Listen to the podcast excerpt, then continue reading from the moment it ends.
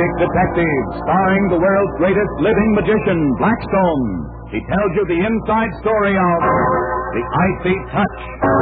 Right after the story, Blackstone will explain tricks that you yourself can perform, reveal the guarded secrets of the world's greatest living magician.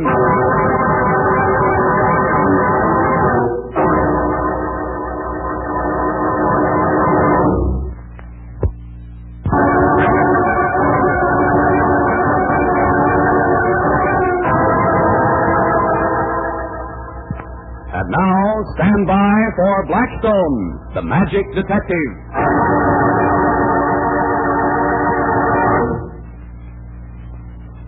Where should I put this Blackstone?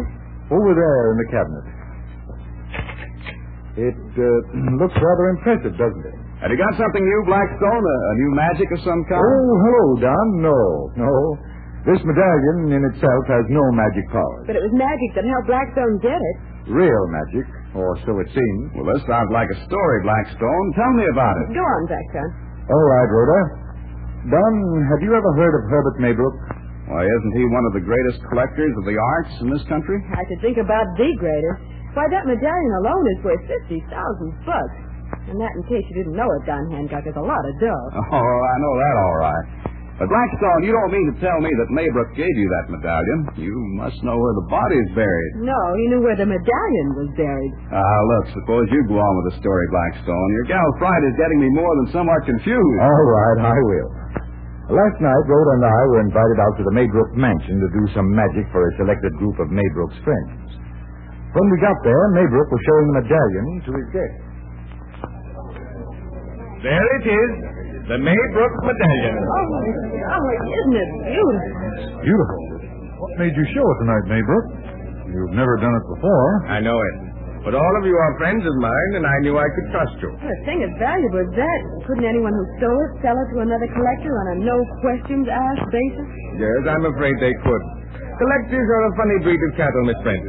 They'll want some particular object so much that they'll forget morals, decency, and honesty just to possess it. Would you like to hold it? Thanks. Golly. Just think of me standing here holding something worth 50,000 bucks in my hand. Oh, it scared me after death. Here, take it, somebody. uh, let me see it. Wonderful thing, isn't it, Mr. Blackstone? Yes, I've always loved these early Greek medals. Here, Maybrook, you better put this away. Oh, I, I have an idea. Yes? What is it? Mr. Blackstone is going to do some tricks for us tonight. He's the world's greatest magician, and this is the world's greatest medallion. Oh, no, Maybrook. Don't ask me to do a trick with anything as valuable as this. I'm used to working with nickels and dimes. Yes, the medallion is bigger than most coins. Hey, if you mean by that that you don't think Blackstone can do the trick with it, you're crazy. Easy there, Rhoda. Well, go on, Blackstone. Show them that you can, too, do a trick with it. Well, the responsibility is yours, Maybrook, if anything happens. Nothing will happen. Now, ladies and gentlemen, Mr. Blackstone will make the medallion vanish into thin air. How about letting all of us see it just uh, once more? All right with you, Blackstone? Of course.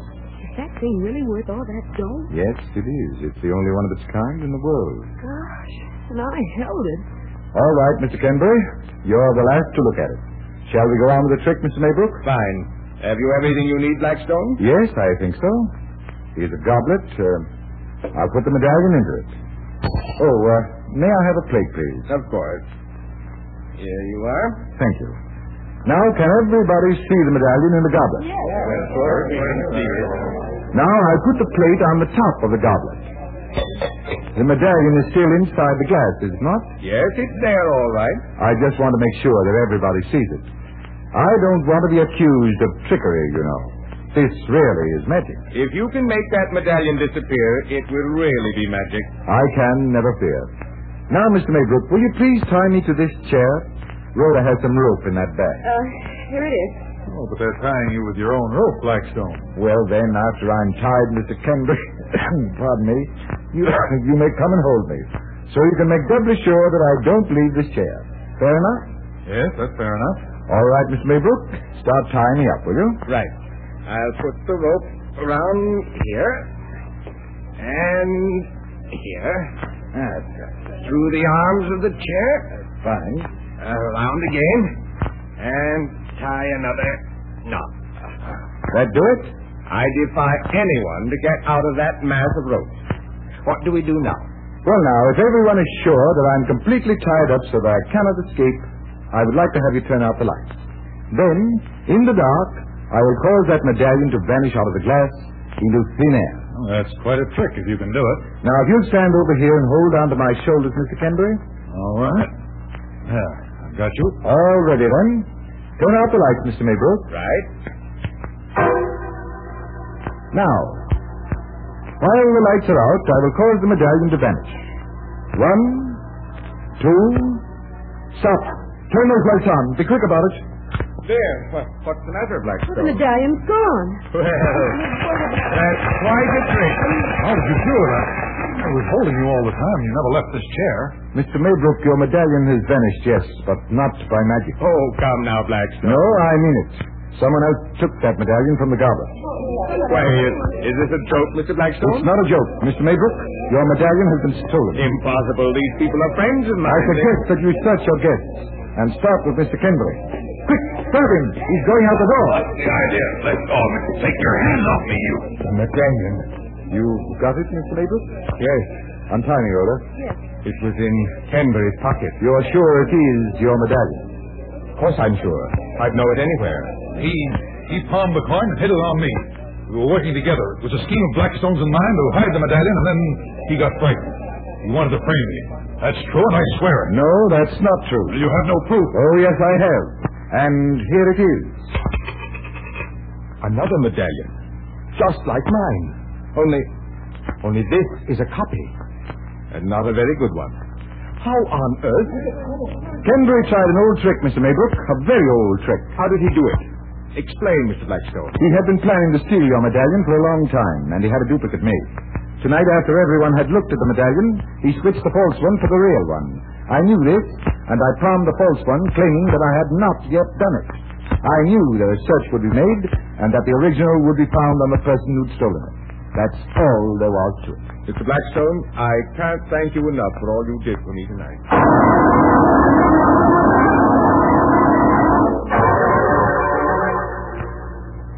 And so another mystery was solved by magic. A $50,000 mystery. Yes, but I still don't see how you palmed the false medallion. Oh, that was simple. Oh, sure, but how? I palmed that before I was tied up. People were so busy looking at me being bound that they stopped staring at the glass and the medallion. It's an old magician's trick. And a good one if you can work it. But uh, there's one more thing I'd like to know. Anything done, that is, anything that isn't a magician's secret, Well, how did you know that Timberry was the guilty person? that was easy too. Just like palming that coin was easy. How? Everyone in the room had handled that medallion, you remember? It had passed from one warm palm to another. But when Kenbury handed it to me, the medallion was cold. You see, the coin should have been worn by the hand that it touched. Kenbury handed me the medallion cold, so I knew that he was the one who'd switched it. Well, that's quite a story, Blackstone. And now, uh, you have the medallion? No, I have the duplicate. Mr. Maybrook gave it to me as a souvenir. And a very Uh, nice one, too. Well, Blackstone, how about explaining a trick to us as a souvenir? Fine. I've got a good one that ties right in with the medallion story. I'm still thinking about that adventure of yours, Blackstone. Now, tell me, could you really have made the medallion vanish? You ask, could he vanish a mere medallion? Why, of course. Blackstone vanishes me in every show. And you always come back, Rhoda, just like the medallion did. Well, I've got a trick that you can do yourself, Don. Only instead of medallions, I'll use ordinary coin. Borrowed coins, as usual, Blackstone. no, this time I use some of my own. A dozen ordinary pennies. The only reason I use my own pennies is because I picked ones of different dates. Well, what do you want us to do? Remember the date? No, only one date, Rhoda. Now, here go the pennies in the hat. Oh. Well, what do we do now? Pick a coin? That's right. Now, wait till I turn my back. Then take any coin from the hat and look at the date. All right, here goes. Hmm. Let me see which side of the penny is the date on. Oh, here it is. I have it. Now, hand the coin to Don and let him look for the date, too. Want us to tell you what it is? Oh, no. No, I'll tell you.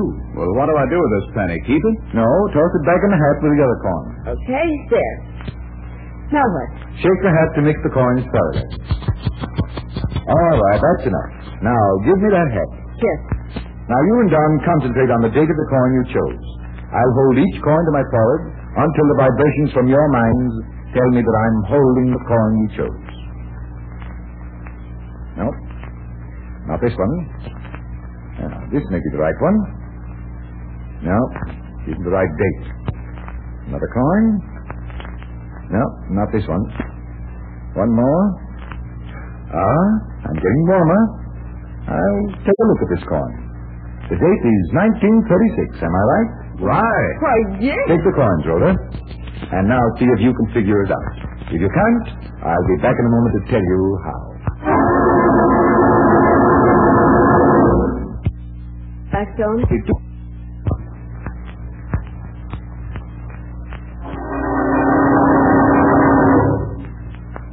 I'm still puzzling over the coin trick, Blackstone. Well, you shouldn't be, Rhoda. Why not? Don't you remember how I solved the riddle of the stolen medallion? Why, yes, you noticed that the duplicate medallion was cold. Uh, What has that got to do with the coin trick? I practically told you when I did the trick. Remember what I said when I found the chosen coin? Yes, you, you said you're getting warmer. That's right. And I was getting warmer. I had just found the warm coin in the hat. Now I begin to get it. I'm not very bright, I guess. But don't you see, Rhoda, all the coins in the hat were cold at first. Exactly. But when Rhoda took one from the hat and handled it, it began to warm up. And then you had her hand it to me, which made it still warmer. That's right. And the more people, the easier the trick. huh? Absolutely. After you tossed the coin back into the hat, all I had to do was to take the coins out one by one until I felt a warm one. Say, that's a swell trick, Blackstone. Easy to learn and easy to do. Anyone can try it right now, can't they? Of course they can.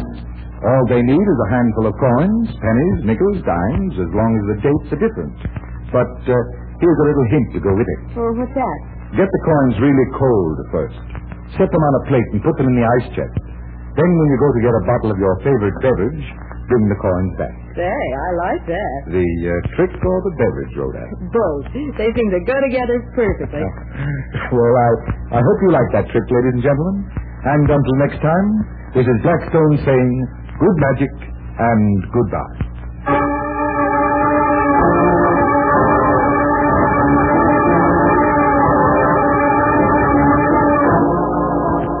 Be with us next time when the world's greatest living magician, Blackstone, tells us the story of the underwater death and explains more tricks that you yourself can perform. Listen in again to Blackstone, the world's greatest living magician.